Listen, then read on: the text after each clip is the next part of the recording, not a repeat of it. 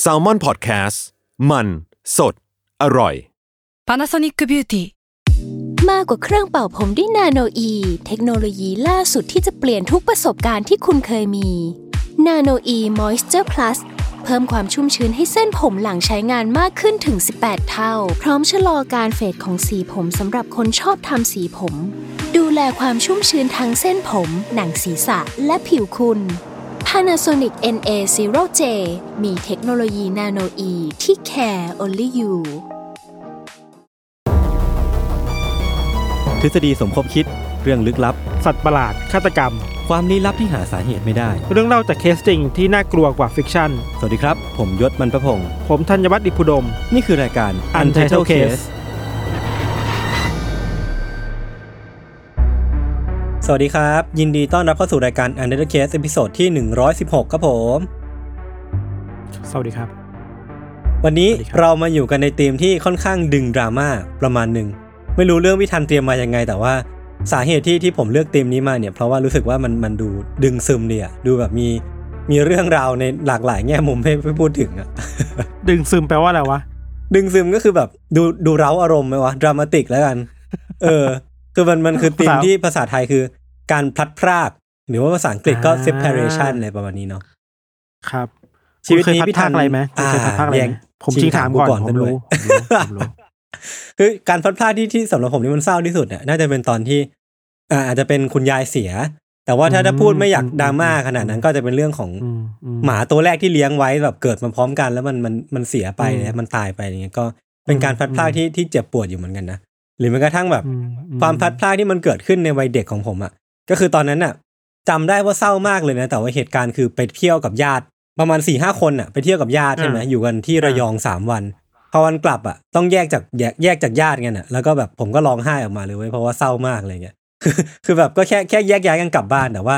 การพลัดพรากของของของผมในวัยเด็กตอนนั้นมันก็ดูเศร้าๆเนอะก็คือจริงๆแล้วพอเราโตมาหรือว่ามีมีชีวิตมีประสบการณ์มา มันก็น่าจะเจอการพลัดพรากในหลากหลายรูปแบบพี่ทันพี่ทันจะมีเล่าบ้างไหมว่าว่าเจอพลัดพรากแบบไหนบ้าง ถ้าเรื่องที่มันน่าจะแบบสะเทือนใจคงแบบคนในครอบครัวเนาะแบบญาติอืมผู้ใหญ่ที่เราอืมโตมาด้วยที่เขาก็จากไปอะเวลาเวลาเราโตขึ้นมา สิ่งหนึ่งที่ทุกคนต้องเจอคือคนรู้จักในครอบครัว เริ่มทยอยแก่ลงหรือทยอยแบบเสียชีวิตลงไปอะไรเงี้ยมันก็ เป็นเรื่องยากเหมือนกันเนาะที่แบบเราในวัยเด็กๆจะ รับมือกับสิ่งเหล่านี้อะครับ เออจริงจริงเออ หรือว่า สัตว์เลี้ยงปลาอะไรเงี้ยเมื่อก่อนเลี้ยงปลาเราเลี้ยงไม่ดีก็เศร้าตอนเด็กๆอะไรเงี้ยๆเออปลาปลาปลาตู้อะเออหรือแบบ อืมสิ่งของนี่ไหมเกี่ยวไหมของหายอะไรอย่างงี้ มันก็ผูกพันของสิ่งของได้นะเออพลัดพรากกับสิ่งของก็ได้เหมือนกันเนาะเออ หรือว่าประเทศเรามันก็พัดพรากจากเสรีภาพอะไรบางอย่างอ่าไปนานแล้วอะไรอย่างใช่เงี้ยครับใช่เออยิ่งอันนี้ก็ครับยิ่งเศร้านะ โอเคครับผม ครับอะวันนี้วันนี้พี่ทันก่อนฮะเอาเหรอ อืม อันนี้คือถ้าผมไม่ได้เตรียมตัวนี้แล้วผมพัดผมพัดพรากจากสคริปต์ป่ะไม่ได้แล้วพี่มาอัดขนาดนี้แล้วอยู่ในห้องซูมเนี่ยพี่จะพันผ้าจากสคริปต์ไม่ได้แล้วครับ ครับเรื่องของเราครับ เป็นเรื่องเกี่ยวกับการพัดพลากการหายไปของอะไรบางอย่างอืมใครบางคนเนาะครับ คือ อย่างที่เราพูดไปเมื่อกี้ครับว่าเวลาเราพูดถึง การพัดพลากสำหรับเราแล้วหนึ่งในหนึ่งในเรื่องที่มันเจ็บปวดคือคนในครอบครัวหายไปเนาะอืม เรื่องราวเนะครับ เกิดขึ้นและเคยเป็นข่าวใหญ่มาก ๆ ในนิวยอร์กเมื่อประมาณปีหนึ่งเก้าเจ็ดเก้าครับยศครับ เรื่องนี้เกิดขึ้นในวันศุกร์ที่25พฤษภาคม1979เป็นเรื่องราวเกี่ยวกับเด็กชายวัยหกขวบคนหนึ่งชื่อว่าอืมอีธานแพทส์อืมจริงๆภาษาอังกฤษ เขียนว่า E T A N น่ะบางคนก็อีธานบางคนก็อีธานเรียกว่าเอออีธานเออไปก่อนนะแบบครับ ง่ายๆกันอีธานแล้วกันเนาะอีธานเป็นคนที่เป็นเด็กที่เติบโตมาอยู่ในย่านโซโหอะครับ อืมในนิวยอร์กแล้วก็มีแม่ชื่อจูลี่ ครอบครัวเนี่ย ส่วนใหญ่แล้วอะก็จะอยู่ในการดูแลของคุณแม่เป็นหลักพ่อพ่อที่เป็นช่างภาพก็ทำงานในเมือง อืม นอกจาก อีธานแล้วอะก็มีเด็กอีกสองคนในครอบครัวนี้เนาะคือมีน้องคนเล็กแล้วก็พี่สาวคนโต อีธานเป็นคนกลาง ในวันศุกร์ที่ 25 เนี้ยครับ มันก็เป็นวันที่ค่อนข้างเป็นเช้าที่วุ่นวายอะนึกถึงภาพแม่คนหนึ่งที่ตื่นมาแล้วต้องดูแลลูกสามคนโอ้โหเออลูกลูกสาวคนโตคืองอแงไม่อยากจากไม่อยากออกจากเตียงเพราะไม่อยากไปโรงเรียนอือหือลูกคนเล็กเนี่ยก็ พาเพื่อนมานอนด้วยก็ต้องดูแลสองคนเบิ้ลสองอะไรเงี้ยอืมมีแต่อีธานนี่แหละที่ดูจะแบบปกติที่สุดอะดูไม่ซนเรียบอะเรียบร้อยสุด เลี้ยงง่ายเรีสุบดร้อยสุด ที่สำคัญคือว่าอีธานเป็นเด็กที่สามารถดูแลตัวเองได้ดีดีที่สุดในครอบครัวนี้ครับ อืมครับ เช่น ถ้าตื่นแล้วเขาจะแบบไปแปลงฟันเอง อาบน้ำเองทำอาหารเช้าได้เองอะอืมอืมเออหนึ่งในความตั้งใจของอีธานคืออยากเป็นเด็กที่ ดูแลตัวเองได้แล้วพ่อแม่ไม่ต้องห่วงอะครับ อือหือแล้วสิ่งหนึ่งที่อยู่ในใจเขามาตลอดคือว่าเราเขาเห็นเพื่อนๆในวัยเดียวกันน่ะ สามารถเดินไปโรงเรียนได้เองเว้ยอืมแต่ตัวเขาเองปกติแล้วอะคุณจูลี่ที่เป็นแม่จะไปส่งที่ป้ายรถบัส อืม อารมณ์เด็กกันเนอะคือแบบเฮ้ยทำไมเพื่อนทำได้เราก็อยากทำได้บ้างอะ ในวันนั้นนะครับ อีธานก็เลยขอแม่ว่าเอ้ยขอวันนี้ได้ไหมวันนี้ขอเป็นวันแรกนะไหมที่เขาจะแบบได้เดินไปที่ป้ายรถเมย์ป้ายรถบัสแล้วก็ขึ้นไปรถบัสแล้วไปโรงเรียนเองกลับเองอะ อืมอืมมันก็เป็นเหมือนการพิสูจน์ตัวเองนะว่าตัวเองแบบโตแล้วอะ เด็กๆมันคงไม่อยากให้ผู้ใหญ่เห็นว่าตัวเองโตแล้วอะเนาะครับ แล้วอีกอย่างคือว่าตัวอีท่านก็บอกว่าเฮ้ยมันเป็นระยะทางที่บ้านจากป้ายรถบัสอะมันห่างกันแค่สองบล็อกเอง อืม เดินก็ประมาณไม่ถึงสิบนาทีก็ถึงแล้วสิบนาทีอะอือฮึแป๊บเดียวเองอะไรเงี้ยครับคุณจูลี่ที่ทำงานอยู่ที่บ้านเนี่ยก็โอเคตอบตกลง โอเค ลูกอยากลองรู้ใช่ไหมแล้วเขาคงเห็นว่าเออก็ดูแลตัวเองได้แหละ ก็ลองดูแล้วกันวันนี้นะ ก็อนุญาตให้อีท่านเนี่ยครับไปโรงเรียนเองได้ พอรู้แบบเนี้ยเขาก็ดีใจเนาะคือแบบอีท่านก็แบบเข้าไปอาบน้ำแล้วก็เปลี่ยนเสื้อเอาเสื้อตัวโปรดมาเลยอะ่ะใส่หมวกที่ชอบมากที่สุดก็คือเฮ้ยวันนี้วันนี้คือวันของเราอะ เออวันที่เราจะเติบโตขึ้นอีกระดับหนึ่งเออมันคือ มันคือม่านวัดความโตเป็นผู้ใหญ่ของอีท่านอะ เออเออครับ พอจะออกไปเขารู้ว่าเฮ้ยวันนี้มันต้องรีบ เพราะว่าตอนนี้มันอะมันเวลาแปดโมงตรงแล้ว แล้วรถบัสอะมันจะมาจอดที่ป้ายทุกวันตอนแปดโมงสิบนาทีอือหือก็รีบออกไปเนาะโดยคุณจูลี่ก็กำชับว่าถ้าเลิกเรียนแล้วก็ให้รีบกลับมาที่บ้านเนาะอืมห้ามแวะเที่ยวไหนนะเพราะว่านี่แม่ไม่ได้ไปรับอะหลังจากนั้นเขาก็ เปิดประตูส่งอีธานไปโรงเรียนอือหือแล้วก็พยายามมองตามลูกชายอะแบบผ่านไปบล็อกหนึ่งแล้ว ผ่านไปห้านาทีแล้วยังเดินไปได้อยู่ก็โอเคปกติแหละก็ไว้วางใจก็เลย กลับมาทำงานต่อที่ที่บ้านนะครับ อืมสำหรับคุณจูลี่ที่เป็นแม่แล้วเนี่ย เธอคิดว่าทุกอย่างมันปกติแหละ คือก็ลูกก็น่าจะเดินทางไปถึงป้ายรถบัสได้แล้ว ไปถึงโรงเรียนแล้วอะไรเงี้ยแล้วคือด้วยความที่เวลามันผ่านไปอะ มันถึงเวลาเข้าเรียนแล้วแหละ แล้วก็ไม่มีใครโทรกลับมา อืม คือสมมุติว่าถ้าลูกไปไม่ถึงโรงเรียนอะ ก็ควรจะมีผู้ปกครองเพื่อนๆโทรมา หรือว่ามีคุณครูที่โรงเรียนโทรมาถามว่า เป็นอะไรหรือเปล่านึกออกปะอืมอืมอืมแต่วันนั้นมันไม่มีอะไรผิดปกติเลยอะทุกคนแบบเงียบเชียบหมด ทุกอย่างเป็นเหมือนเดิมหมด เธอก็โอเคสบายใจก็ทำทำงานที่บ้านต่อไป แล้วก็รอเวลาลูกกลับมาบ้านแล้วกัน เวลาผ่านไปจนถึงเวลาบ่ายสามโมงครึ่งอะครับ ซึ่งเป็นเวลาที่โรงเรียนเลิกแล้วอะ แล้วรถบัสที่นำเด็กๆจากโรงเรียนมาที่ชุมชนเนี่ย ก็มาส่งแล้วที่ป้าย อืม แต่ว่าเวลามันผ่านไปสิบนาทีสิบห้านาทีอะ อีธานก็ไม่ได้กลับมาที่ห้องที่บ้านเว้ยอืม ตัวคุณจูดี้ก็รู้สึกว่าเอ้ย หรือว่ามันพีมันมีอะไรผิดปกติไปแล้วหรือเปล่านะ เพราะว่าลูกยังไม่กลับมาที่นึงมันถึงเวลาแล้วอะ พอเป็นแบบนี้ครับ คุณจูลี่ก็เลยโทรหาผู้ปกครองของเพื่อนอีธานว่า เอ้ย ตอนที่คุณไปส่งลูกๆที่ป้ายรถเมล์เมื่อเช้าอะเห็นอืมอีธานหรือเปล่า อืม เออคำตอบที่ผู้ปกครองที่อยู่ปลายสายตอบกลับมา บอกเอ้ย เราไม่รู้ แล้วก็ถามถามลูกๆอะ ที่แบบอยู่ข้างๆอะอืมว่าเอ้ย เห็นอีธานหรือเปล่าเห็นเพื่อนหรือเปล่าลูกอะ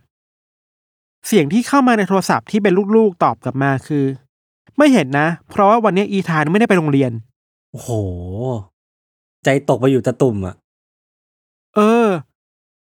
คุณจูดี้บอกว่าพอได้ยินประโยคนี้อะเธอแทบสุดตัวลงมาที่พื้นเลยอะครับ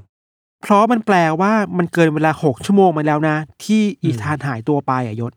อืมไม่ได้เพิ่งหายตัวไปตอนบ่ายสามโมงแต่ว่าไม่ได้ไปโรงเรียนอะ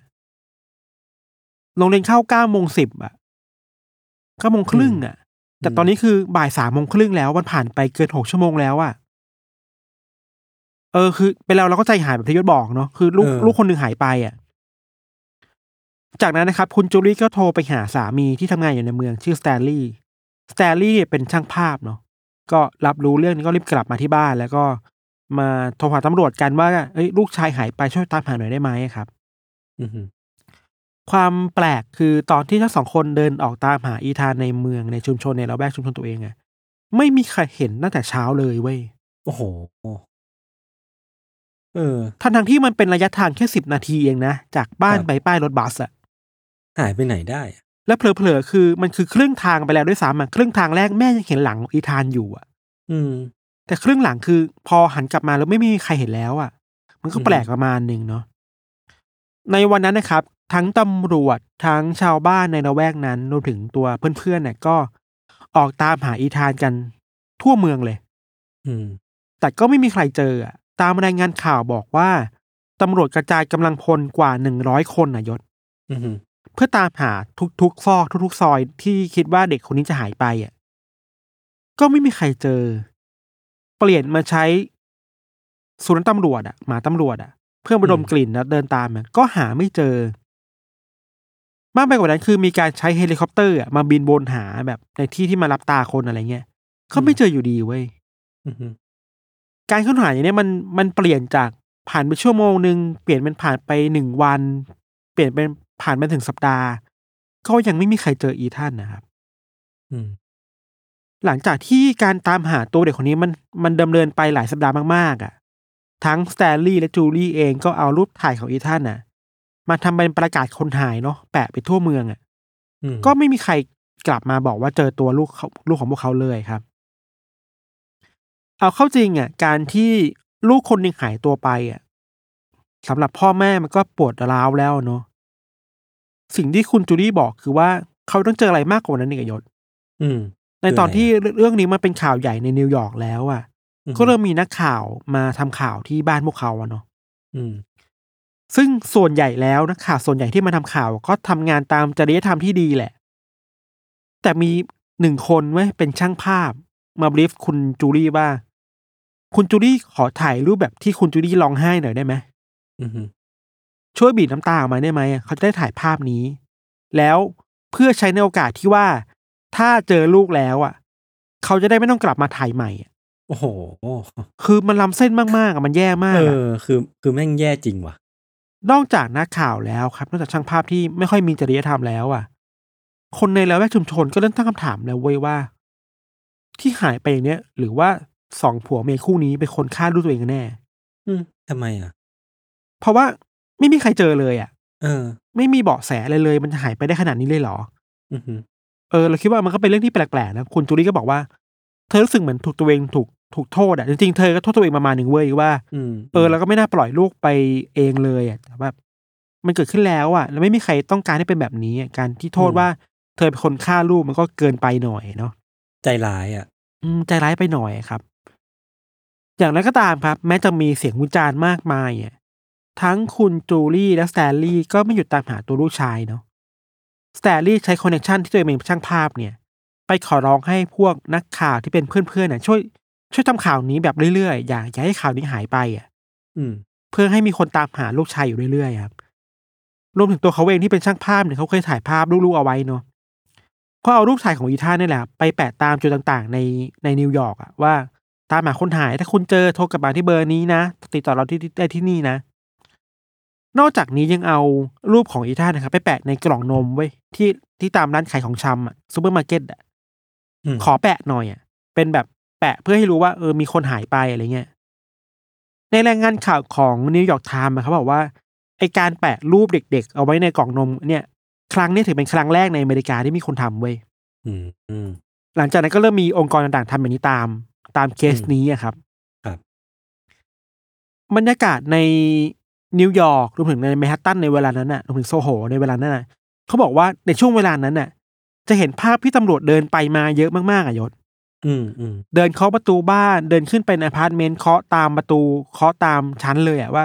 เอ้ยคุณเห็นเด็กคนนี้ไหมครับ เห็นเบาะแสพวกเขาหรือเปล่าอะแต่ก็ไม่มีใครที่บอกข้อมูลที่เป็นประโยชน์กลับมาหาครอบครัวนี้ได้เลยครับอือหือฟังแล้วมันดูเหลือเชื่อเนาะคือแบบเฮ้ยตำรวจทั้งเมืองอะเออ ชาวบ้านทั้งละแวกอะไม่มีใครเห็นเด็กคนนี้ได้ยังไงวะแล้วระยะทางมันแค่สองบล็อกอะไรเงี้ย ผมคิดว่ามัน คือคือระยะทางก็ไม่ได้ไกล แล้วมันก็ยังเป็นตอนเช้าอะไรเงี้ย ผมคิดว่าอืม เออมันควรจะมันควรจะมีเบาะแสมากกว่านี้อะใช่แล้วเด็กคือเด็กเด็กเป็นเด็กที่ชุมชนนี้รู้จักดีอยู่แล้วอะ เออเออมันมันแปลกมากๆเนาะไอการตามหาบินขยศมันกินเวลาไปเรื่อยๆอะ ครับ เวลามันลุ่งเลยจากวันเป็นเดือนจากเดือนเป็นปีอะ จากหนึ่งปีเป็นสองปีกลายเป็นสี่ปีอะโอ้โห มาถึงในปีหนึ่งเก้าแปดสามครับ หลังจากที่อีธานหายตัวไปนานมากแล้วอะแล้วครอบครัวอืมก็จะหาตัวไม่เจอเนาะ ถึงอย่างนั้นในข่าวนี้ก็เป็นข่าวที่สังคมมันจับตาอยู่ครับ มันใหญ่มากๆจน ประธานาธิบดีโรนัลด์เรแกนน่ะ ในเวลานั้นน่ะ ประกาศให้วันที่อีธานหายตัวไปอะ 25 25 พฤษภาคมทุกปีอะ ให้เป็นวัน National Missing Children Day เว้ยโอ้โห คือเป็นวันยิ่งใหญ่เด็กขาหายแห่งชาติอะเออเออมันเออไม่เรื่องสำคัญขนาดนั้นนะครับ แต่ว่าครับตัวผู้นำก็ให้ความสำคัญในเรื่องนี้เนาะอืมแต่ถึงแม้จะประกาศว่าให้มันเป็นวันเด็กแห่งชาติอะ ก็ยังไม่มีใครเจอตัวอีท่านอยู่ดีเว้ยอือหือ ผ่านมาถึงปีที่หกของการหายตัวไปในปีหนึ่งเก้าแปดห้าเนี่ยตำรวจก็ได้ไปควบคุมตัวผู้ต้องสงสัยมาได้คนหนึ่งอืมบนข้อสันนิษฐานว่าชายคนนี้เนี่ยน่าจะมีความเกี่ยวข้องกับการหายตัวไปของอีท่านหรือแม้แต่เป็นคนฆ่าอีท่านน่ะอืมคนคนนี้ชื่อว่าโคเซรามอสครับตำรวจบอกว่ารามอสเนี่ย เป็นคนที่ถูกชาวบ้านร้องเรียนมาว่า เฮ้ยมันมีนิสัยที่ค่อนข้างอันตรายอะ่ะ เช่น ชอบล่อลวงในเด็กในในในชุมชนน่ะ ไปในตามท่อระบายน้ำหรือไปตามที่ที่มารับตาคนน่ะอือหือเพื่อไปทำร้ายหรือเพื่อไปหลอกลวงอะไรบางอย่างอะไรเงี้ย ซึ่งพวกพ่อแม่ในระแวกนั้นก็ไม่พอใจเนาะก็กลัวๆเนาะพอตำรวจมาสอบสวนตัวรามอสอะครับ แล้วก็ไปค้นที่อยู่ของรามอสอะก็พบว่าอันนี้น่ากลัวมากเว้ยที่บ้านของรามอสอะ มีรูปเด็กๆอะเยอะมากๆเลยอะเก็บสะสมรูปเด็กเอาไว้อะอือหือแล้วขณะเดียวกันก็มีรูปเด็กคนหนึ่งที่คล้ายกับอีท่านมากๆเว้ยครับ ถึงแม้ว่าตัวพ่อแม่อีท่านจะมาดูรูปแล้วบอกว่าอันนี้มันใช่ลูกชายฉันแต่ว่ามันมันมันมีความคล้ายแล้วมันมีมันมีความเชื่อมโยงอะไรบางอย่างบอกอะเซนส์มันบอกอืมได้ว่าคนนี้ไม่น่าไม่ใช่คนคนธรรมดาเนาะอือหือที่สำคัญคือว่าลามอสเนี่ยเป็นแฟนเก่าของพี่เลี้ยงเด็กคนหนึ่งที่ครอบครัวแพสอะ เคยจ้างมาดูแลลูกๆเว้ยอืมเออมันมีความเชื่อมโยงนี้อยู่อะครับ จริงๆแล้วมันมีข้อมูลบางอย่างที่ลามอสบอกตำรวจเนาะแต่เราขอข้ามไปเพราะว่ามันไม่ได้เกี่ยวข้องมากนัก แล้วก็มันก็ดิสเทิร์บเกินไปหน่อย เอาเป็นว่าสิ่งที่สำคัญต่อคดีนี้คือว่าตำรวจไม่สามารถเอาผิดลามอสได้ อืม แต่ลามอสก็ถูกจับตัวเข้าคุกด้วยคดีอื่นๆ ที่ทำกับเด็กคนอื่นแทน ครับ ขณะที่ทางฝั่งครอบครัวของอีธานน่ะก็ยังมีสายตาที่ไม่ไว้วางใจลามอสอยู่อะยังเชื่ออยู่ว่าลามอสน่าจะเกี่ยวข้องกับการหายตัวไปของลูกเขาอะครับ อืม ทางครอบครัวแพสเนี่ย ก็เอาจริงเอาจังกับเรื่องนี้มากๆเลยเนาะคือเขาก็ไปให้ทนายความหาวิธีการที่จะเอาผิดลามอสให้ได้เว้ยในคดีเกี่ยวกับการที่อีธานหายตัวไปอะหนึ่งในวิธีการคือว่าเขาขอให้ ศาลน่ะ วินิจฉัยว่าอีธานน่ะ เป็นเด็กที่เสียชีวิตแล้วอย่างเป็นทางการน่ะอือหือเพื่อที่จะสามารถเรียกร้องเอาค่าเสียหายจากลามอสได้ อืมอืมเราเราไปอ่านข้อมูลจากนิวยอร์กไทม์มาบอกว่าวิธีการเนี่ยมันเกิดขึ้นหลังจากคดีของโอเจซิมป์สันน่ะอ๋อคือผู้เสียหายเอาผิดโอเจไม่ได้ แต่ว่าเอาผิดในเรื่องที่คุณมีส่วนเกี่ยวข้องแทนอะไรเงี้ยเนาะอือหือสุดท้ายแล้วครับ ก็มันก็มีการดำเนินเรื่องนี้จริง ๆ แล้วก็ ศาลก็ประกาศเอาไว้ในปี 2001 ว่า ให้ลามอสอะต้องชดใช้อะไรบางอย่าง ทั้งเรื่องเงินทั้งเรื่องโทษจำคุกแก่ครอบครัวของแพสขณะเดียวกันนายศตลอดช่วงเวลาที่ดำเนินคดีมาที่ผ่านมา ลามอสยืนยันเสียงแข็งมาตลอดเลยว่า เขาเป็นผู้บริสุทธิ์ในคดีของอีอีท่าท่านนนะเออบอกว่าเขาไม่เคยเกี่ยวข้องไม่เคยทำอะไรกับเด็กคนนี้เลยอะอือหือ แต่สิ่งนั้นเขาถูกเขาถูกโทษจำคุกถูกศาลวินิจฉัยไปแล้วนะว่าเกี่ยวข้องอะเนาะซึ่งมันก็เหมือนกับเรื่องราวมันจบตรงนี้อะว่าโอเค คนร้ายถูกจับเข้าคุกอืมแต่จุดเปลี่ยนใหม่มันเกิดขึ้นใหม่เว้ยในปี2012อือหือคือลามอสถูกวินิจฉัยว่าผิดในปีสองพันสี่ใช่ป่ะผ่านไปแปดปีอะมันถูกรื้อฟื้นคดีขึ้นมาอีกรอบหนึ่งอะเออคราวนี้ตำรวจไปเจอข้อมูลใหม่ว่า มันมีช่างประปาคนหนึ่งในชุมชนใกล้เคียงกับที่เด็กหายตัวไปอะ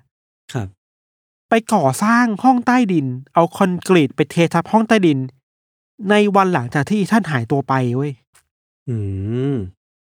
เฮ้ยเออ มัน มัน มันดูเหมือนมีอะไรบางอย่างอะเนาะ เออ ดูมีเงื่อนงำอะแล้วภาพที่เราไปดูข่าวมาของนิวยอร์กไทม์คือว่าในเช้าวันนั้นน่ะคือตำรวจไปเอาแบบที่ขุดเจาะคอนกรีตอะ อืมบุกเข้าไปที่บ้านนั้นเลยอะเพื่อเพื่อเจาะลงไปใต้ดินว่ามีอะไรอยู่หรือเปล่าอะเออเออเออปรากฏว่าไม่เจออะไรเว้ยครับ แล้วชายคนนี้ก็รอดตัวไปว่าไม่เกี่ยวข้องคดีนี้ อืม ฟังดูแล้วมันก็ดูแบบเอ้ยควายน้ำเหลวหรือเปล่าใช่ปะแต่ว่าไม่กี่วันหลังจากไอการขุดเจาะบ้านเพื่อหาหาตัว หาศพของอีท่านเนี่ย อืม เวลาผ่านไปไม่นานครับ ก็มีชายคนหนึ่งมาแจ้งตำรวจว่าเขาสงสัยพี่ชายตัวเองว่ะ ว่าจะเป็นคนฆ่าอีท่านว่ะ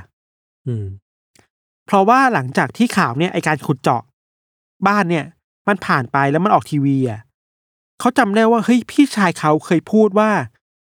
ตัวตัวพี่ชายพูดว่าเฮ้ยเราเคยฆ่าเด็กคนหนึ่งว่ะเทียพูดออกมาอย่างนี้เลยเหรอเออ แล้วครอบครัวก็แบบเริ่มรื้อฟื้นความทรงจำอะว่าเออเออว่ะเคยพูดกับเราด้วยเหมือนกันแม่ก็บอกว่าเอ้ยเคยได้ยินเรื่องนี้เหมือนกัน แฟนก็บอกเคยได้ยินเรื่องเรื่องนี้เหมือนกันอืม เขาเลยแบบไม่ไว้วางใจก็เลยมาบอกตำรวจ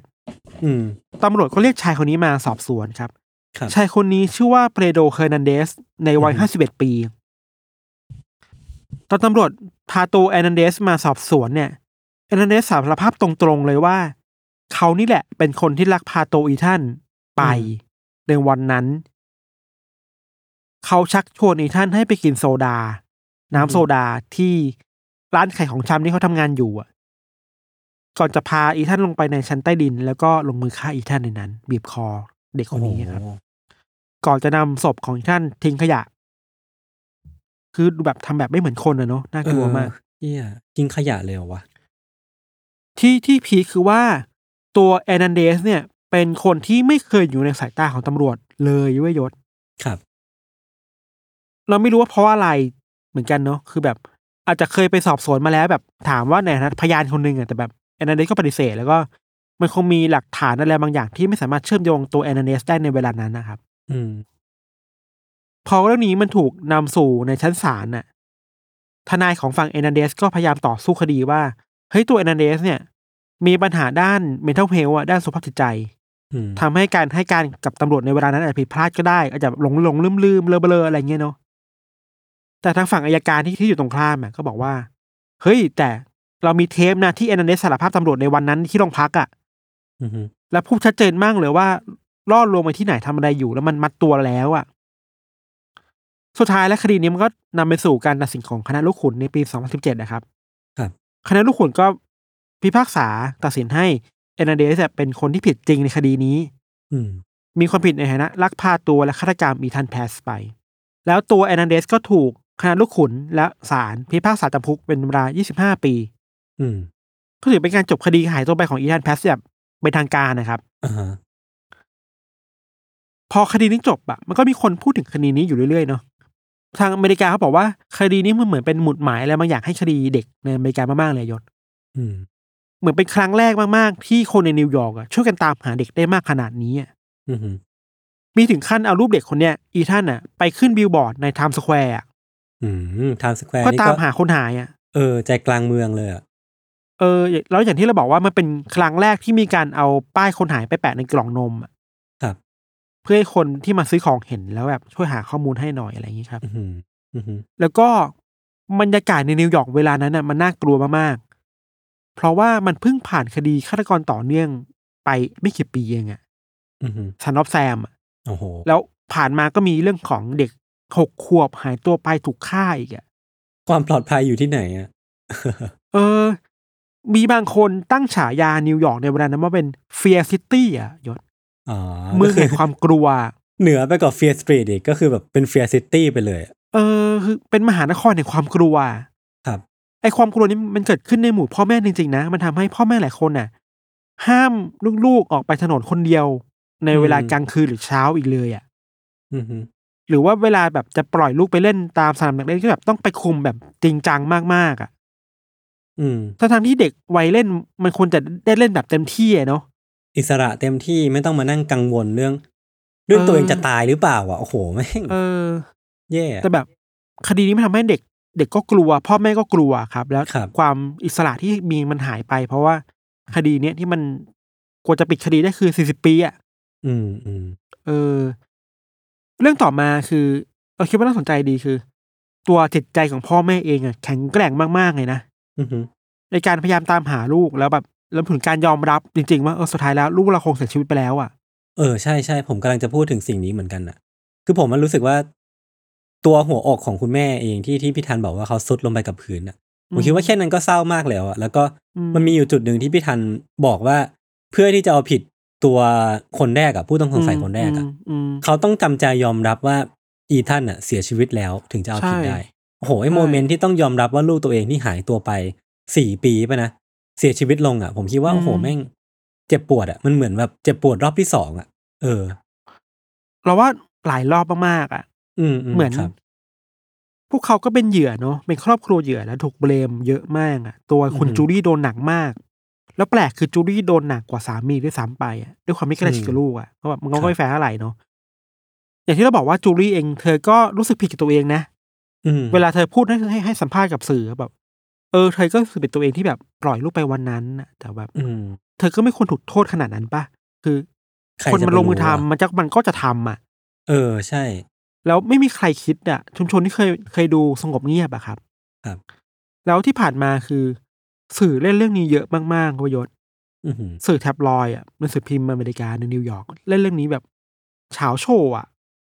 โดยที่ไม่ค่อยให้เกียรติครอบครัวเท่าไหร่อะ ใจร้ายอะ คือถ้าถ้าอืมถ้าฟังตามปูมหลังที่พี่ทันเล่ามาผมคิดว่า การโทษคุณจูดี้อย่างเดียวมันก็แบบดูดู blame ไปหน่อยอะคือคือเธอก็ไม่ใช่ไม่ห่วงไงแต่ว่าตัวอีทานเองก็แบบอยากที่จะเติบโตคือมันมันมันควรจะปลอดภัยด้วยซ้ำกับการที่เด็กเด็กทุกคนมันต้องสามารถเดินไปโรงเรียนได้อะไรเงี้ยใช่เฮ้ยมันคือเด็กคนหนึงอยากเติบโตเป็นผู้ใหญ่เออแล้วอะเขาควรจะได้ทำสิ่งนั้นแบบสบายใจอะ ใช่เด็กทุกคนควรได้ทำสิ่งนั้นแบบสบายใจแต่ไม่ต้องมากลัวว่าใครจะลักพาตัวไปอะเนาะครับ เรื่องแบบนี้เราคิดว่ามันสะท้อนสังคมอเมริกาได้เยอะมากๆเลยเว้ยคืออมเวลามีคนบอกว่าอเมริกามันปลอดภัยเรียบหรูแล้วแบบเฮ้ยโน คุณมันน่ากลัวมากๆนะเว้ยอเมริกา อืม คือเมื่อก่อนเราก็ไม่คิดขนาดนั้น ตอนตอนเราไปอเมริกามาครั้งหนึ่งอะครับ เมื่อสองสามปีก่อนอะไรเงี้ยรู้สึกว่า เออว่ะแม่งน่ากลัวจริงๆว่ะ คืออมเราไม่สามารถ แค่แค่ข้ามถนนไปผ่านไปหนึ่งย่านหนึ่งบล็อกอะสังคมมันเปลี่ยนแล้วนายศอืมจากจริงจริงจากที่เคยเป็นแบบ ภาพเมืองเมืองมันดูแบบล้ำสมัยวัยรุ่นเยอะๆอะข้ามไปหนึ่งถนนน่ะแม่งคือความเหลื่อมล้ำเต็มไปหมดเลยอะ คนยากจนอาชญากรการค้ายาค้าประเวณีที่มันผิดกฎหมาย การล้ำเส้นอะไรบางอย่างอะ คือแบบเฮ้ยมันน่ากลัวมากจนแบบ คือตอนนั้นที่เราไปเนี่ยก็มีแบบพี่ๆที่เคยอยู่อเมริกาจะบอกว่า เออ ถ้าเกินหกโมงเย็นแล้วอะแนะนำว่าอย่าเดินถนนนี้นะอืมเราไม่คิดว่ามันจะเป็นจริงๆเว้ยถ้ามันเป็นจริงๆเว้ยแบบเช้ามันต่อมาคือเฮ้ยมันมีคนแทงถนนถนนนั้นน่ะโอ้โหคือมันขนาดนั้นน่ะโอ้โหนี่คือเมืองแม่งใหญ่อะ เออ เออเราคิดว่าอเมริกามันมีปัญหานี้อยู่จริง ๆ เนาะไอภาพความเหลื่อมล้ำที่มันชัดเจนมากๆในเมืองใหญ่อย่างนิวยอร์กครับอะครับ ตอนนั้นพี่ทันไปรัฐอะไรอะ ไปหลายที่เลยไปวอชิงตันไป ไปคลิฟแลนด์ด้วยอะไรเงี้ย อืม อย่างวอชิงตันน่ะ ถึงแม้เราคิดว่ามันคือเมืองหลวงเนาะเมืองแบบศูนย์กลางการเมืองของอเมริกาอยู่วอชิงตันมันมีทำเนียบขาวอยู่อะแต่วอชิงตันคือเวลี่น่ากลัวเว้ยอืมอืมเออมันมันมีอะไรหลายอย่างที่เราคิดว่า เออสังคมอเมริกันมันมาถึงจุดนี้ได้ยังไงนะครับ อืมนั่นแหละครับสุดว่าสุดท้ายแล้วที่ว่าคดีนี้ที่เราหยิบมาของอีธานแพสอะเราคิดว่า เด็กคนหนึ่งไม่ควรเจออะไรแบบนี้เนาะแล้วก็ครอบครัวครอบครัวหนึ่งที่พยายาม ตามหาลูกแบบทุกวิถีทางก็ไม่ควรเจอการถูกเบรมแบบนี้เนาะอืม แค่เด็กหายไปเพราะเขาเจ็บปวดมากแล้วอะแต่การไปตั้งคำถามมากมายว่าเอ้ยแกแย่ยังไงอืมหรือการโยนความรับผิดชอบมาให้คุณจูรี่คนเดียวเนี่ย มันก็แย่มากๆเหมือนกันอืนะครับมแล้วก็สุดท้ายแล้วคือ เวลาเราพูดถึงเด็กคนหนึ่งวัยหกเจ็ดขวบอะมันคือวัยที่คนจะได้เล่นนะอืม ไม่ควรเรียนนะสามไม่ควรไม่ควรเรียนหนักอะ แต่ว่าเนี่ยอเมริกามันเด็กเวลาจะเล่นมันก็ต้องเจออะไรแบบนี้อีกอะไรเงี้ยอืมการพัดพลากจากคนที่ใกล้ชิดในครอบครัวมันก็เจ็บปวดแบบนี้แหละ ซึ่งครับเราคิดว่ามันก็ต้องช่วยกันหาเหตุผลหาวิธีการแก้ไขอะว่า เราจัดการเรื่องนี้ได้ยังไงบ้างครับ อืม มันโอเคแหละ ในยุคสมัยนี้มันก็มีพวกพวก AI พวก Big Data มาอ่ามีกล้องวงจรปิดแหละสมัยนั้นแก้ปัญหาคนหายอจจะงม่มีได้ เออ แต่สมัยนั้นมันยังไม่มีไงครับ เออ มันคิดว่าสังคมไทยสังคมไทยเองด้วยก็ต้องมาช่วยกันคิดว่า แล้วปัญหาเด็กหายเนี่ยเราช่วยแก้ไขได้ยังไงบ้าง เทคโนโลยีที่มีอยู่เนี่ยไอ้กล้องวงจรปิดที่มีอยู่เนี่ยมันมันมีเพียงพอไหมนะ หรือว่ามีแล้วใช้ได้หรือเปล่าดัมมี่หรือเปล่าหรือว่าเออหรือปัญหาเช่นแบบถนนที่มันมืดเกินไปไฟไม่มีตามซอกซอยอะมมันถูกแก้ไขหรือยังอะ ที่จะทำให้คนหนึ่งคน ไม่นับว่าจะเป็นเด็กหรือผู้ใหญ่มันสามารถแค่เดินเดินไป ขึ้นรถบัสอะควรควรจะปลอดภัยอะ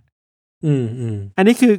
สิบนาทีจากบ้านก็ไม่ปลอดภัยแล้วอะแปลว่าสังคมนี้มันไม่ปกติแล้วอะอืมแล้วเราคิดว่าสังคมไทยไม่ค่อยเคยเจอเคสแบบนี้เนาะคนหายไประหว่างทางอะแล้วทุกวันนี้ก็จะไม่เจออะก็ต้องช่วยกันคิดต่อไปครับว่าแก้ไขแก้ไขปัญหาได้ยังไงบ้างครับ โอเคครับผม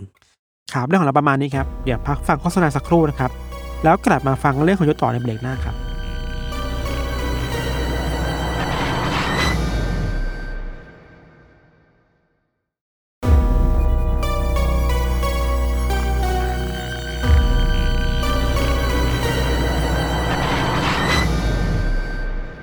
เอ้ยไม่โอคุณเคครับ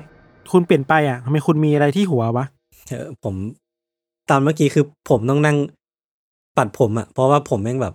อือนี่ผมพูดผมแบบเจ็ดรอบภายในหนึ่งเออนาทีก็ไม่เป็นไรก็มีซีนใหม่แล้วแหผละมโอเคผมมันยาวผมมันครับยาว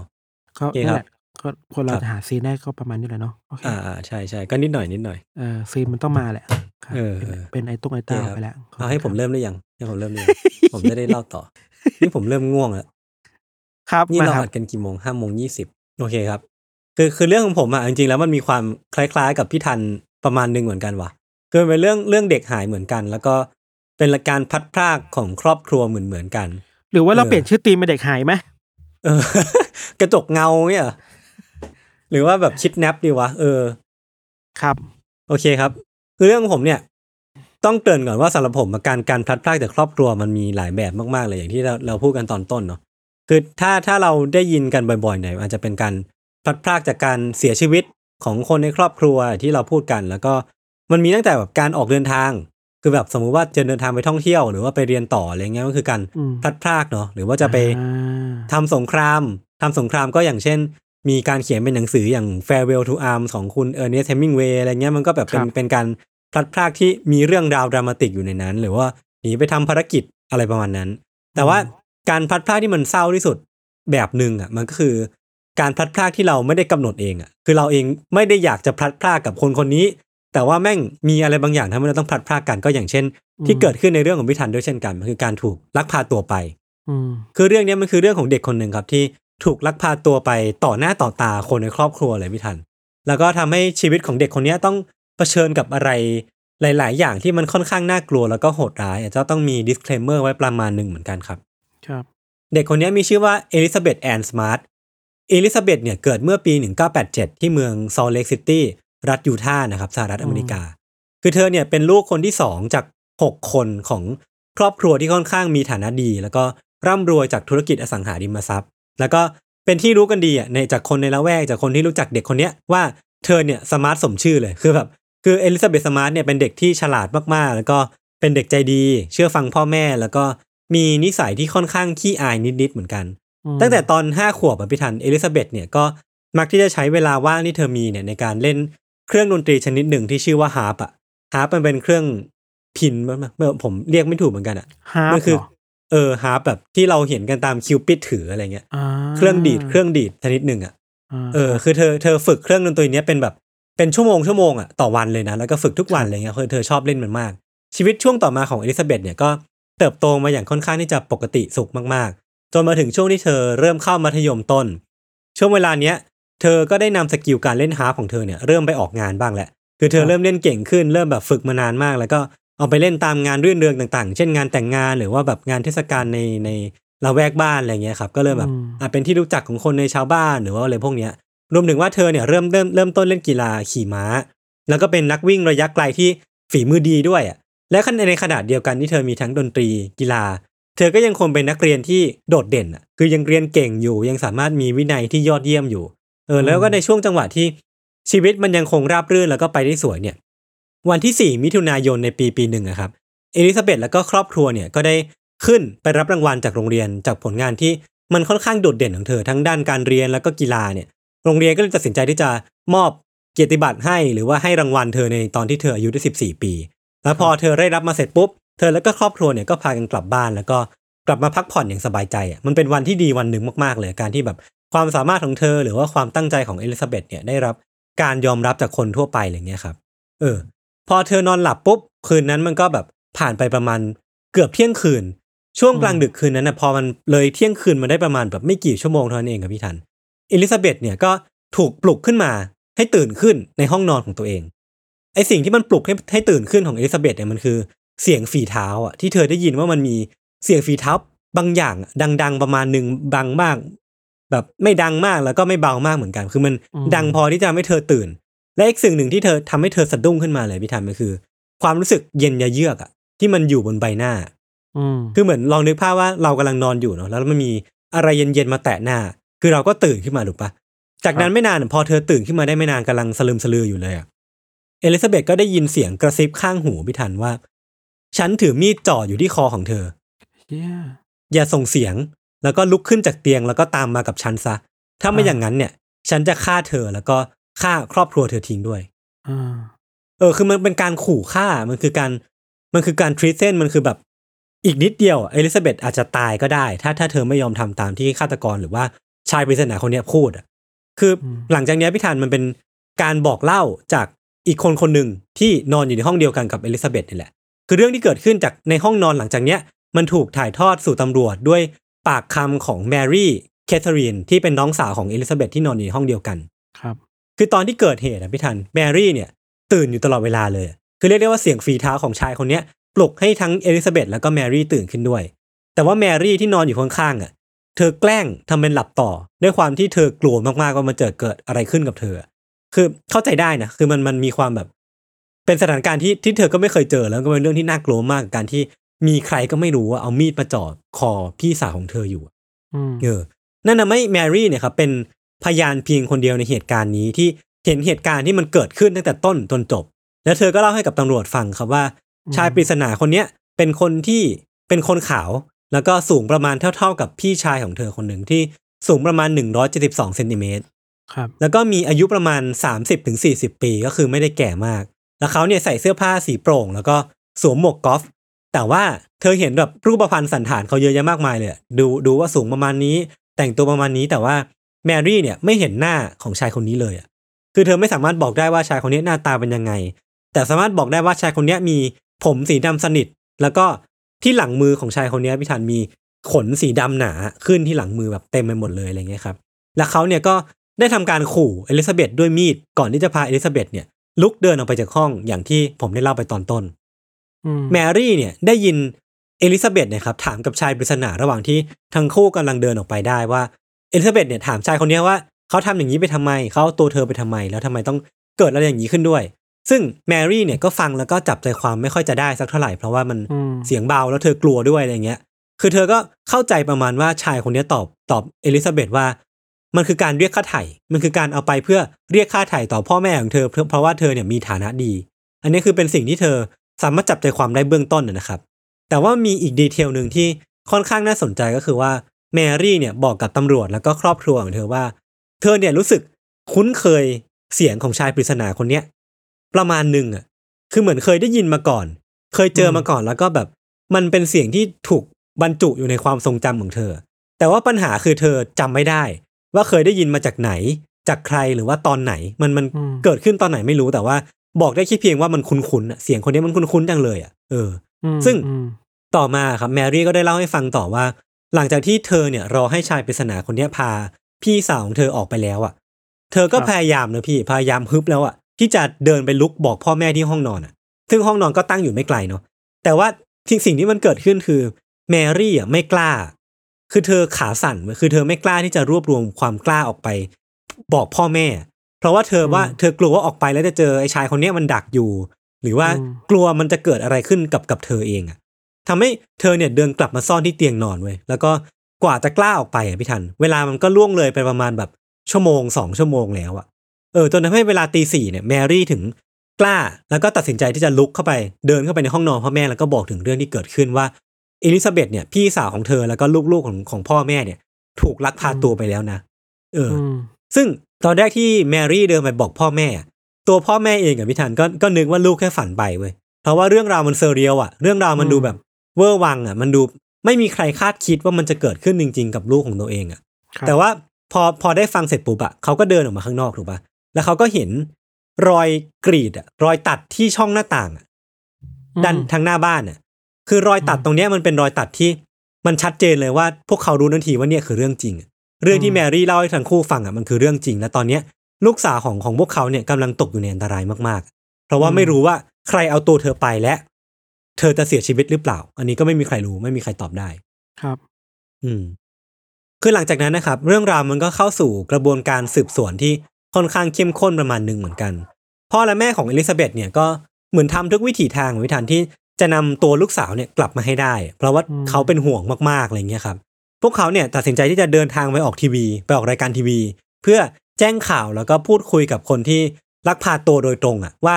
ให้ปล่อยลูกตัวลูกสาวของของของพวกเขาเถอะ มันเหมือนเป็นการอ้อนวอนจากหัวอกของคนเป็นพ่อแม่อย่างจริงใจอะอืมแต่ว่าพอพูดเสร็จนั้นอย่างนั้นเสร็จปุ๊บมันก็ไม่มีอะไรเกิดขึ้นเนาะมันก็ยังไม่มีความคืบหน้าไม่ได้มีการแจ้งมาจากตัวอาชญากรเองก็ตามนะครับ ครับ ต่อมาครับมันก็ได้มีการ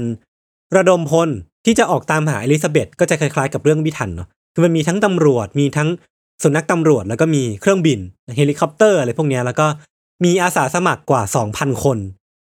แบบต่อวันน่ะ ช่วยกันอืมออกตามหาสาวน้อยวัยสิบสี่คนเนี้ย แต่ว่าหลังจากที่ทุ่มเทเวลาแล้วก็ทรัพยากรหลายต่อหลายวันติดต่อกันเนี่ยอืมมันก็ไม่ประสบผลน่ะ คือแม้ว่าจะตีพื้นที่อะพยายามออกไปหาทุกพื้นที่ หรือว่าพยายามแบบ หาทางอากาศก็แล้วหาใช่ให้สุนัขตำรวจหาก็แล้ว มันก็ไม่มีความคืบหน้าใช้คนทั้งสองพันคนน่ะอืมพอเจ้าหน้าที่เห็นว่ามันไม่มีความคืบหน้าหรือว่ามันไม่ได้ไม่ได้คุ้มกับที่เสียทรัพยากรไปอะเจ้าหน้าที่ก็เลยตัดสินใจว่า น่าจะต้องใช้วิธีอื่นในการตามหาอลิซาเบธแทน ซึ่งหลักฐานกลับมาที่เรื่องที่แมรี่เล่าให้ฟังอะพี่ทัน แมรี่ที่เล่าให้ตำรวจฟังว่าเออเธอเห็นนู่นเห็นนี่ หรือว่าเธอเนี่ยอยู่ในห้องเดียวกับอลิซาเบธตอนที่เธอถูกลักพาตัวออกไปอะไอ้หลักฐานเหล่านั้นอะ มันถูกนำมาใช้จริงได้น้อยมากเลยอะเพราะว่าตำรวจเนี่ยมองว่าแมรี่เนี่ยเป็นแค่เด็กอะแล้วตอนนั้นเธออยู่ในภาวะความกลัวด้วยมันมืดด้วยอะไรเงี้ยครับ ก็เลยอืมไม่ได้ไม่ได้เอาหลักฐานเนี้ยมาต่อยอดสักเท่าไหร่อืมแล้วก็รวมไปถึงหลักฐานอื่น ๆ ที่มันอยู่ในที่เกิดเหตุด้วยอย่างเช่นพวกลายนิ้วมือ DNA มันก็มีน้อยเกินไปอะคือมันอาชญากรคนเนี้ยค่อนข้างวางแผน แล้วก็ดำเนินการอย่างระมัดระวังพอสมควรทำให้เขาเนี่ยไม่ทิ้งร่องรอยอะไรเอาไว้เลย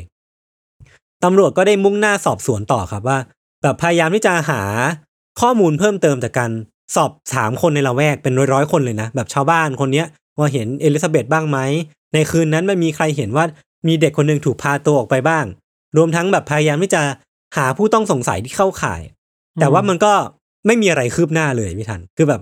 ทั้งการสอบถามชาวบ้านก็ไม่ได้ไม่ได้อะไรเลย หาตัวผู้ต้องสงสัยก็เจอบ้าง แต่ว่าสุดท้ายมันก็มีหลักฐานบางอย่างที่บอกว่า คนเนี้ยไม่ใช่ว่ะ เออเราก็ต้องปล่อยตัวไป คือมันสุดท้ายมันก็ไม่มีเบาะแสที่บ่งชี้ว่าเอลิซาเบธเนี่ยถูกจับตัวไปโดยใคร แล้วก็ตอนเนี้ยเธออยู่ที่ไหนเลย คือแบบไม่สามารถตอบคำถามอะไรใด ๆ ได้เลยครับครับ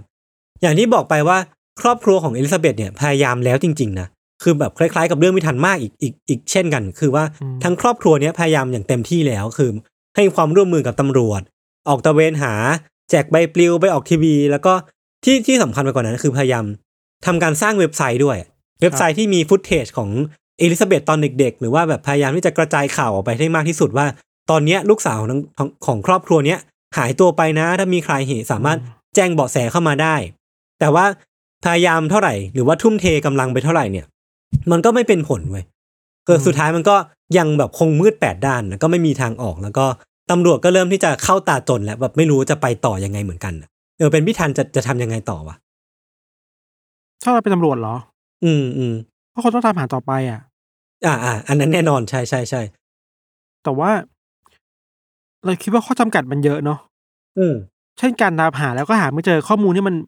ไม่ได้สมบูรณ์แบบขนาดนั้นอะ อืมอืมอืมใช่ใช่ใช่ใช่อย่างที่พิธันว่าเลยคือแบบอืมต้องตามหาต่อไปอันนี้แน่นอน แต่ว่าจะตามหายังไงวะ ในเมื่อแบบอืมลองทำทุกวิธีแล้วอะไรเงี้ยครับอืมอืมคือพอ ระหว่างที่มันกำลังมืดแปดด้านอะคือเรียกได้ว่าประตูมันกำลังจะถูกตีปิดตายอะอืมันก็เวลาครับเวลามันก็เดินเดินผ่านไป แล้วพอมันผ่านไปเนี่ยมันก็เหมือนจะมีทางให้ให้ตำรวจแล้วก็พ่อแม่แล้วก็ครอบครัวของเอลิซาเบธเนี่ยได้ไปต่อครับพี่ทันพอจำได้ไหมว่าแมรี่เนี่ยบอกว่าเธอเนี่ยคุ้นๆเสียงของชายที่ลักพาตัวเอลิซาเบธไป ที่คุ้นมากๆอะนะเออที่คุ้นมากๆแบบจำจำเท่าไหร่ก็ไม่ได้อะไรอย่างเงี้ยครับาาาคือตอนเนี้ยมันจะกลับมาเป็น key เป็นกุญแจสำคัญที่ทำให้คดีเนี้ยมันได้ไปต่อเนาะ คือพอเวลามันผ่านไปประมาณสี่เดือนอะหลังจากที่เอลิซาเบธเนี่ยถูกลักพาตัวไปอะประมาณเดือนตุลาคมในปีเดียวกันนั่นเองอะแมรี่เนี่ยก็ตัดสินใจหรือว่าแบบรู้ละแบบอยู่ดีก็ฉุกคิดขึ้นมาได้อะบอกกับตำรวจว่า เธอจำได้แล้วว่าเสียงที่เธอคุ้นๆเนี่ยเป็นของใครมเออ ซึ่งถ้าเธอจำได้จริงแล้วมันถูกต้องจริงเนี่ยมันน่าจะเป็นคีย์ที่สำคัญมากๆนะครับคือเธอเนี่ยบอกว่ามันเป็นเสียงของชายคนหนึ่งที่บ้านของเธอเนี่ยเคยจ้าง มาทำงานซ่อมหลังคา แล้วก็มากวาดใบไม้มาทำงานแบบอ่าจิปาถะในในบ้านอะไรอย่างเงี้ยครับอ่าอ่าอ่าเคยจ้างมาแค่วันเดียว ในช่วงปีไหนก็ไม่รู้แล้วนานมาแล้วเนี่ย คือเธอบอกว่าชายคนเนี้ยมีชื่อว่าอิมมานูเอลอืมอ่าฮะคือตำรวจเองอะ เป็นวิธันพี่จะพี่ทันจะเชื่อแบบร้อยเปอร์เซ็นต์ป่ะหรือว่าอะก็อาจจะเอามาตีความต่อหรือว่าอะไรพวกเนี้ย เราคิดว่าข้อหนึ่งที่เรามีคำถามคือเวลามันผ่านไปนานมากแล้วอะ อืมอืมอืมเธอยังจำเสียงนั้นได้ หรอออืม ใช่ใช่ใช่ใช่ไหมเอออัอันนี้อันนี้เราไม่ได้เบลมเธอนะแต่แค่คิดว่าถูกต้องถูกต้องมข้อมูลมันอาจจะแบบเปลี่ยนไปหรือเปล่านะ คือเสียงมันผ่านกี่ปีเนอะหลายปีมากๆเนาะอืม มันแล้วมันยังไม่หนักแน่นพอที่จะไปตามจับอิตาคุณอิมมานูเอลนี่มาได้ปะใช่ ผมเห็นด้วยกับพิธันคือตอนที่ผมทำสคริปต์อะผมก็รู้สึกว่าไอ้การจำเสียงได้เนี่ย มันก็ไม่ใช่หลักฐานที่หนักแน่นเนาะแต่ว่าด้วยความที่มัน ตำรวจมันเองไม่มีอะไรก็แล้วอะใช่ใช่ใช่อ่าแต่ว่าตำรวจเองเขาก็ตั้งแง่เหมือนกันพี่เขาเท่าที่ผมไปหาข้อมูลมาเขาก็ตั้งแง่เหมือนกันว่า คือมันมีหลายปัจจัยหลาย ๆ อย่างที่ทำให้พวกเขาเนี่ย ไม่สามารถปักใจเชื่อหลักฐานของแมรี่ได้แบบร้อยเปอร์เซ็นเพราะว่าปัจจัยแรกคือระยะเวลาที่อิมมานูเอลเนี่ยทำงานที่บ้านของเอลิซาเบธเนี่ยมันค่อนข้างแบบน้อยมากๆ สั้นมากๆ แล้วก็อืมมันผ่านมาสักระยะหนึ่งแล้วด้วย อันนี้ปัจจัยที่สองเนาะปัจจัยที่สามเนี่ยคือ เรื่องของช่วงเวลาที่ แมรี่เนี่ยได้ยินเสียงในห้องนอนอะมันก็ไม่ได้นานเว้ยมันก็เป็นช่วงเวลาประมาณแบบ แค่ตอนที่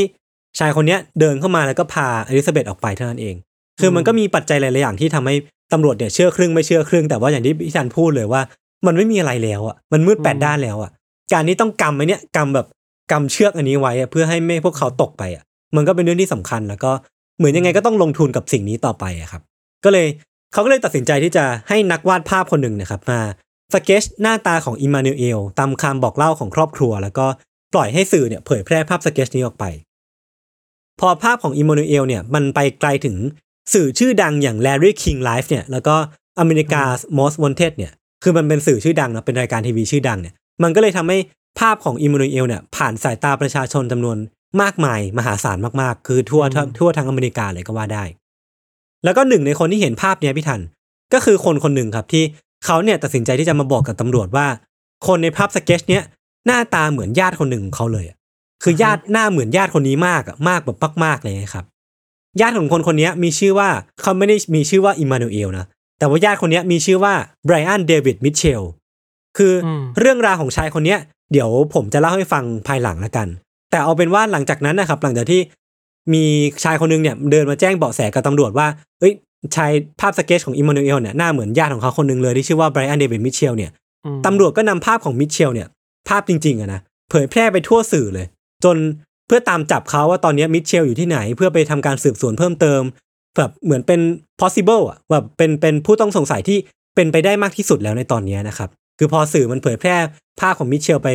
ทั่วทุกพื้นที่เนี่ย มันก็มีคนพบเห็นเข้าในวันที่ 12 มีนาคมปี 2003 มิเชลเนี่ยครับ ถูกพบเห็นว่าอยู่กับผู้หญิงคนหนึ่ง และก็มีเด็กผู้หญิงอีกคนหนึ่งที่กำลังปลอมตัวอยู่อะคือดูรู้เลยว่าปลอมตัวคือเป็นเด็กนะแต่ว่าใส่วิกสีเทาแล้วก็สวมแว่นดำแล้วก็ใส่ผ้าคลุมในเมืองอยู่ในอยู่ในเมืองแซนดี้รัฐยูทาห์เนี่ยแหละก็คืออยู่ในรัฐเดิมนะครับ ซึ่งผู้ที่พบเห็นเนี่ยก็รีบแจ้งความกับตำรวจในทันที เพราะว่าเขาจำได้ว่าชายคนนี้หน้าตาเหมือนเหมือนมิเชลมากๆเลย เจ้าหน้าที่ก็เลยรีบประสานงานกับทางภาคสนาม แล้วก็ให้ตำรวจที่อยู่ในพื้นที่เนี่ย เข้ามาควบคุมตัวมิเชลแล้วก็ผู้หญิงสองคน คืออมไม่ใช่ไม่ใช่เข้ามาจับหรอกแต่ว่าเข้ามาเพื่อสอบถามว่า เอ้ย คุณใช่มิเชลจริงหรือเปล่า แล้วก็สืบสวนต่อเพื่อนำไปสู่กระบวนการสืบสวนต่อไป ครับ ปรากฏว่าผมเฉลยแล้วกันว่าผู้หญิงที่อยู่กับมิเชลตอนนั้นน่ะก็คือแวนด้าภรรยาของเขา และอีกอ่าคนหนึ่งอะที่เป็นเด็กผู้หญิงที่อยู่ด้วยกันกับทั้งคู่เนี่ย ก็คือเอลิซาเบธสมาร์ทนี่แหละอ่าฮะเออ สุดท้ายก็เจอตัวเว้ยสุดท้ายก็เจอตัวหลังผ่านไปประมาณ9เดือนอ่าเออ สุดท้ายเอลิซาเบธสมาร์ทเนี่ยก็ได้รับการช่วยเหลือ แล้วก็ส่งตัวกลับสู่อ้อมอกครอบครัวที่ตัวเองเนี่ยพลัดพรากมามามาในที่สุดนะนะครับครับเออเรื่องเนี้ยมันก็จะเป็นประมาณนี้แหละ แต่ว่าหลังจากเนี้ยมันจะเป็นเรื่อง detail แหละที่ค่อนข้าง disturbing ที่ผมยังไม่ได้เล่าไปว่า ระหว่างที่เอลิซาเบธเนี่ยถูกมิเชลเนี่ย ควบคุมตัวเนี่ยมันมีอะไรเกิดขึ้นบ้าง ก็อืมขอ disclaimer ไว้ก่อนแล้วกันนะครับครับแต่ว่าเดี๋ยวผมขอเริ่มที่ตัวประวัติของมิเชล แล้วก็ภรรยาที่ชื่อว่าแวนด้าก่อนเนาะอืมคือตัวมิเชลเนี่ยพี่ถันเขาเป็นชายวัย 49 ปีที่เรียกได้ว่ามีปัญหามาทั้งชีวิตเลยอะคือเผชิญปัญหามาทั้งชีวิตเลย คือเขามีประวัติติดแอลกอฮอล์แล้วก็มีประวัติใช้ความรุนแรงกับภรรยาคนก่อนๆแล้วก็มีการหย่าร้าง แล้วก็จนจนได้มาเจอกับแวนด้าบาซี่เนี่ยแหละคือแวนด้าเนี่ยเป็นแม่ไม้ลูกติดที่ ก็มีประวัติที่ค่อนข้างโหดร้ายไม่แพ้กันเลย คือลูกของแวนด้าคนหนึ่งอะเคยเอามาเล่ากับทางการครับว่าแวนด้าเนี่ยเคยให้กระต่ายที่ทั้งคู่เนี่ยทั้งครอบครัวเนี่ยเลี้ยงไว้อะเป็นข้าวเย็นของลูกอะมคือเป็นการเชือดกระต่ายมาให้ลูกกินอะคือแบบโอ้โหแม่งทำร้ายจิตใจประมาณหนึ่งเหมือนกันอะอ่าฮะครับ คือก็ก็เป็นการเล่าแบ็กกราวด์เพื่อให้เห็นภาพแล้วกันว่าทั้งสองคนเนี่ยเป็นคนประมาณไหนเนาะทั้งสองคนเนี่ยเคยเป็นสมาชิกโบสถ์ โบสถ์คริสต์ LDS หรือว่าเป็นพวกนิกายมอร์มอนนะครับ ก่อนที่วันหนึ่งเนี่ยมิเชลเนี่ยจู่ๆก็เริ่มเรียกตัวเองว่าอิมมานูเอลเว้ย คือมันก็เลยเป็นที่มาที่ไปว่าทำไมมิเชลถึงมีชื่อเรียกว่าอิมมานูเอลแล้วเธอเขาก็เนี่ยเขาก็ใช้ชื่อเนี้ยตอนที่เขามารับจ้างทำงานให้กับบ้านของเอลิซาเบธด้วยเช่นกันนะครับ คือการที่เขาเนี่ยเรียกตัวเองว่าอิมมานูเอลเนี่ยเขาก็เคลมตัวเองเนี่ยว่าเป็น prophet ของพระเจ้าอะหรือเป็นผู้สื่อสารเป็นคนทรงพระเจ้าหรืออะไรพวกเนี้ยพี่ทันคือก็มีความแบบ มีความสร้าง character ตัวเองขึ้นมาประมาณหนึ่งเหมือนกัน แล้วก็บอกกับชาวบ้านบอกบอกกับคนอื่น ๆ ว่าเขาเนี่ยเป็นคนที่มีคำทำนายเป็นของตัวเองอะก็คือเหมือนเป็นถูก destined มาเพื่อเป็นร่างทรงของ Jesus หรือว่า แล้วก็อะไรต่างๆนานา มีภารกิจที่ส่งคนส่งลงมาจากจากสวรรค์อะไรเงี้ยครับ ส่วนแวนด้าเองก็เรียกตัวเองว่าเฮปซิบ้าผมผมไม่แน่ใจอ่านถูกหรือเปล่านะ แต่ว่าก็เป็นชื่อเสมือนที่เธอเรียกตัวเองเหมือนกัน คล้าย ๆ กับที่มิเชลเรียกตัวเองว่าอิมมานูเอลอืม ทั้งสองคนเนี่ยพอได้ได้รับบทบาทอะหรือว่าได้ตัดสินใจตั้งชื่อของตัวเองออกมาเนี่ยก็ได้ทำการเดินเท้าครับเพื่อเผยแพร่แนวคิดของตัวเองเนี่ยในเมือง Salt Lake City เนี่ยโดยที่ครับมิเชลเนี่ยจะแต่งตัวเลียนแบบ Jesus อะแล้วก็เดินไปเดินมาในเมือง แล้วก็เผยแพร่แนวคิดศาสนาของตัวเองอะไรประมาณเนี้ยนะครับเออก็จะเป็นคนประมาณนี้ก็คือมี background ที่ค่อนข้างค่อนข้างอันตรายประมาณหนึ่งเหมือนกัน ดูเป็นเขาเนาะเออเออดูมีความเป็นเขาดูมีความต้องการที่จะสร้างลัทธิบางอย่างขึ้นมาครับ ตัดภาพมาครับหลังจากที่มิเชลเนี่ยได้ทำการลักพาตัวเอลิซาเบธสมาร์ทในวันที่ 5 มิถุนายนปี 2002 เอลิซาเบธเนี่ยก็ถูกพาตัวไปโดยมิเชลอย่างที่ผมได้เล่าไป เอลิซาเบธเนี่ยก็ถูกพาไปจูงเข้าไปในในแคมป์ที่ตั้งอยู่ในป่าลึกแห่งหนึ่ง แล้วเอลิซาเบธเนี่ยก็ได้ไปเจอกับแวนด้าที่นั่นนะครับ แล้วสิ่งแรกที่แวนด้าทำกับเอลิซาเบธก็คือว่า คือเธอเนี่ยสั่งให้เอลิซาเบธเนี่ยล้างเท้าอ่าฮะล้างเท้าเออเหรอล้างเท้าคือเอาน้ำมาล้างเท้าอะ แล้วก็อืมแวนด้าก็จัดแจงล้างเท้าเอลิซาเบธให้แบบเรียบร้อยให้สะอาดเรียบร้อยเลย คือพอล้างเสร็จพี่ทัน เธอก็บอกให้เอลิซาเบธเนี่ยเปลี่ยนเสื้อผ้าจากชุดนอนนะครับเป็นชุดคลุมยาว เหมือนกำลังจะเข้าไปทำพิธีอะไรบางอย่างมซึ่งตอนแรกเอลิซาเบธเนี่ยก็ไม่ยอมก็ปฏิเสธว่าแบบทำไมหนูต้องทำด้วยอะไรเงี้ยครับอืมแต่ว่าแวนด้าเนี่ยก็ขู่ว่าถ้าเอลิซาเบธไม่ยอมเนี่ยเดี๋ยวมิเชลเนี่ยจะมาฉีกชุดเธอทิ้งนะแล้วก็บังคับให้เธอใส่เองอะกับมือเลยอะเธอจะยอมหรือเปล่า เออ สุดท้ายเอลิซาเบธก็ต้องยอมก็ต้องเปลี่ยนชุดเป็นชุด robe อะเป็นชุดคลุมยาวครับหลังจากนั้นนะครับ สาเหตุที่เอลิซาเบธต้องเปลี่ยนชุดเป็นชุดเนี้ยเพราะว่ามิเชลเนี่ยเดินกลับมาแล้วก็ทำพิธีมันเป็นพิธีแต่งงานอะระหว่างมิเชลกับเอลิซาเบธอะเหี้ยเออคือเขาจัดพิธีแต่งงานขึ้นในป่าลึกโดยที่แบบมีพยานก็คือแวนด้าซึ่งเป็นภรรยาของเขาเองอะ disturb ว่ะเออ disturb มาก และอย่าลืมว่าเอลิซาเบธเนี่ยอายุเพียงแค่สิบสี่ปีเท่านั้นเอง อืมอืม แล้วพอทำพิธีแต่งงานเสร็จสิ้นอะ มิเชลก็ทำการข่มขืนเอลิซาเบธครับ ครับผมอืมเออเออคือช่วงเวลาช่วงชีวิตที่ถูกกักขังอะครับ มิเชลก็ได้พูดอะไรแปลกๆกับเอลิซาเบธตลอดเวลา คือ เขาก็เล่าว่าตัวเขาเนี่ยในชาติก่อนก็คือ กษัตริย์ดาวิดแห่งอิสราเอลก็คือแบบอยู่ อยู่ในช่วงไทม์ไลน์ประมาณพันปีก่อนคริสตศักราชที่เขาเนี่ยได้เกิดใหม่มาเพื่อเพื่อฆ่าพวก Antichrist อะ คือเพื่อชำระล้างคนที่ไม่เชื่อในศาสนาคริสต์อืมและสาเหตุที่เขาเนี่ยลักพาตัวเอลิซาเบธมาก็เพราะว่าเอลิซาเบธเนี่ยจะกลายเป็นคนแรกที่เป็นเจ้าสาวบริสุทธิ์ของเขา เออเอ่อที่ถ้าเป็นแบบนี้แปลว่า ตั้งใจลักพาตัวอลิซาเบธมาแต่แรกแล้วใช่ไหมไม่ใช่ไม่ใช่ใครก็ได้ใช่ไหม ถูกต้องตั้งใจตั้งใจลักพาตัวเอลิซาเบธมา เล็งเล็งไว้แล้วเล็งไว้แล้ว น่าจะเกิดขึ้นตอนที่เขาเนี่ยไปทำงานที่บ้านของเอลิซาเบธนี่แหละพี่ทันน่ากลัวว่ะเออ คือพอเขาเขาเฉลยว่าลักพาตัวมาทำไม เพราะว่าเขาอยากให้เอลิซาเบธเนี่ยมาเป็นเจ้าสาวที่เป็นเจ้าสาวบริสุทธิ์อะของคนแรกของเขาด้วยความเพื่อเชื่อที่ว่าแปลกๆของตัวเองอะนะใช่ใช่ใช่เลยพี่ทันแล้วเขาก็บอกว่า คือเจ้าสาวบริสุทธิ์ที่เขาวางแผนว่าจะลักพาตัวหลังจากเนี้ย คือจะเข้ามาเป็นส่วนร่วมในการเป็นกองกำลังในการต่อต้านพวกแอนติคริสของเขาอะก็คือตามภารกิจที่เขาเชื่อว่าเขาถูกเดสทีนมาเนี่ยแหละ มันไปกันใหญ่มากๆเลยอะเออเออสิ่งที่มันที่มันพีคกว่านั้นนะพี่ธันคือมันมีประวัติว่ามีญาติคนหนึ่งของเอลิซาเบธเนี่ยเกือบถูกลักพาตัวไปด้วยเช่นกันอะคือมันมีประวัติถูกงัดแงะเข้าไปในบ้านแล้วอะแต่ว่าเหมือนลักพาตัวไม่สำเร็จอะคือมันก็กลายเป็นว่าภารกิจเนี้ยหรือว่าสิ่งที่สิ่งที่อิมมานูเอลเนี่ย พูดกับเอลิซาเบธเนี่ยน่าจะเป็นเรื่องจริง และเขาวางแผนที่จะลักพาตัวคนอื่นอีกจริง ๆอะเอออืมอืมอันนี้ผมไม่แน่ใจว่าจะเล่าดีไหมแต่ว่าเดี๋ยวผมเล่าข้ามๆแล้วกันเนาะคือมันจะมี detail อีกเยอะคือ นอกจากเรื่องการข่มขืนน่ะเอลิซาเบธถูกบังคับให้เธอเนี่ยใช้ชื่อใหม่ด้วยอะคือไม่ใช่ว่าไปอยู่ด้วยด้วยนามเอลิซาเบธนะคือเธอถูกบังคับให้เลือกชื่อใหม่มันก็มี choice ให้เลือกสุดท้ายเอลิซาเบธเลือกที่จะใช้ชื่อเอสเธอร์ คือผมไม่รู้สาเหตุเหมือนกันว่าทำไมถึงต้องมีชื่อใหม่เกิดขึ้น ผมคิดว่ามันน่าจะเป็นหนึ่งในความต้องการของมิเชลนี่นแหละ ที่ต้องการให้เอลิซาเบธเนี่ยเป็นอีกตัวตนหนึ่งที่ที่ไม่ใช่ตัวเธอเองครับอืมแล้วก็มีการแบบข่มขืนมีการมอมยา มีการบังคับให้เอลิซาเบธเนี่ยดูภาพโป๊จาก magazine แล้วก็ให้ดื่มแอลกอฮอล์แล้วก็ให้เธอเนี่ยติดยาเพื่อเพื่อให้มีร่างกายที่อ่อนแอตลอดเวลา มันคือการ grooming ไงเนาะใช่ไหมใช่ใช่มันคือการ grooming อย่างที่พี่ทันเคยเล่าเล่ามาในตอนอืมก่อนๆหน้านี้นะครับอืมแล้วก็ มิเชลแล้วก็แวนด้าเนี่ยปล่อยให้เอลิซาเบธเนี่ยอดอยากแล้วก็ให้กินขยะเพื่อประทังชีวิตอะคือแม่งแม่งโหดร้ายจริงเออเออก็จะประมาณนี้เลยครับ จริงๆ ผมคิดว่ามันน่าจะมี detail อีกที่ค่อนข้างโหดร้ายแต่ผมขอข้ามไปแล้วกันนะครับ ซึ่งมันก็มีหลายต่อหลายครั้งพี่ทันที่มิเชลแล้วก็แวนด้าเนี่ยตัดสินใจที่จะพาเอลิซาเบธเนี่ยออกไปข้างนอกด้วยอะเพื่อไปทำภารกิจไปทำแบบธุระอะไรต่างๆนานานอกบ้านอะไรอย่างเงี้ยครับก็คือไม่ได้เกรงกลัวขนาดนั้นน่ะเออ คือพอทั้งคู่เนี่ยพาเอลิซาเบธออกไปเนี่ยพวกทั้งคู่จะให้เอลิซาเบธเนี่ยปลอมตัวโดยใส่ผ้าปิดหน้า ซึ่งมันก็มีครั้งหนึ่งที่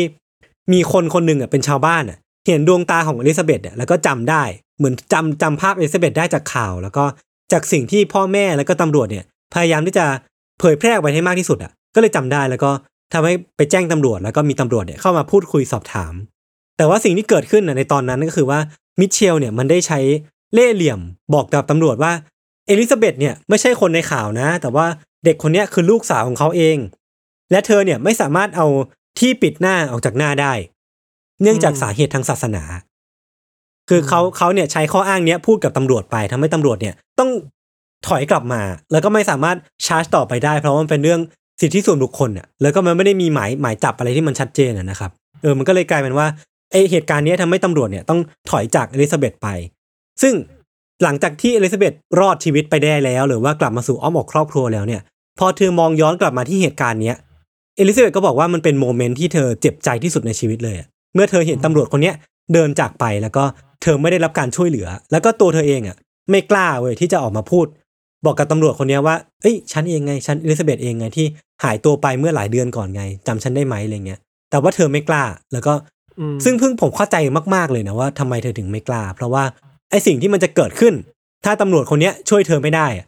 ก็คือการเสียชีวิตหรือเปล่า หรือว่ามันคือแบบมันอาจจะถึงชีวิตเลยก็ได้ แล้วเธอไม่รู้จะกลับไปโดนอะไร จากมิเชลอีกหรือเปล่าอะไรอย่างเงี้ยครับ มันมีความกดดันเกิดขึ้นเต็มไปหมดเลย อืม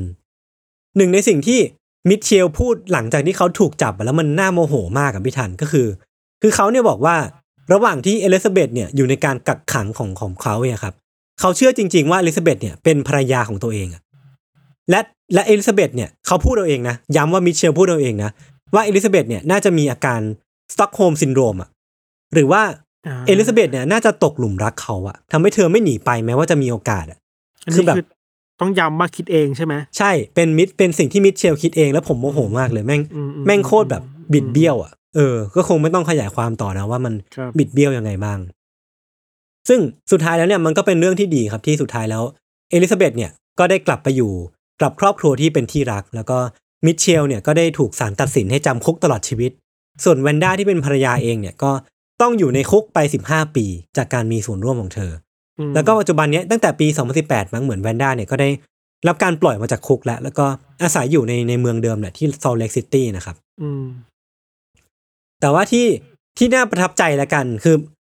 เรียกว่าน่าประทับใจได้ไหมก็ก็ไม่รู้เหมือนกันแต่ว่าเป็นสิ่งที่เกิดขึ้น หลังจากที่เอลิซาเบธเนี่ย ได้กลับมาใช้ชีวิตต่อของเธอนะครับ คือหลังจากนั้นนะเอลิซาเบธก็ได้ใช้ชีวิตต่อไป แล้วก็มีความฝันมี passion อะไรพวกเนี้ยแล้วก็เธอก็ได้ทำการ move on ประมาณหนึ่งเหมือนกัน แล้วก็ได้ไปท่องเที่ยวกับครอบครัว แล้วก็กลับไปเรียน แล้วก็ได้เติบโตมาเป็นนักเคลื่อนไหว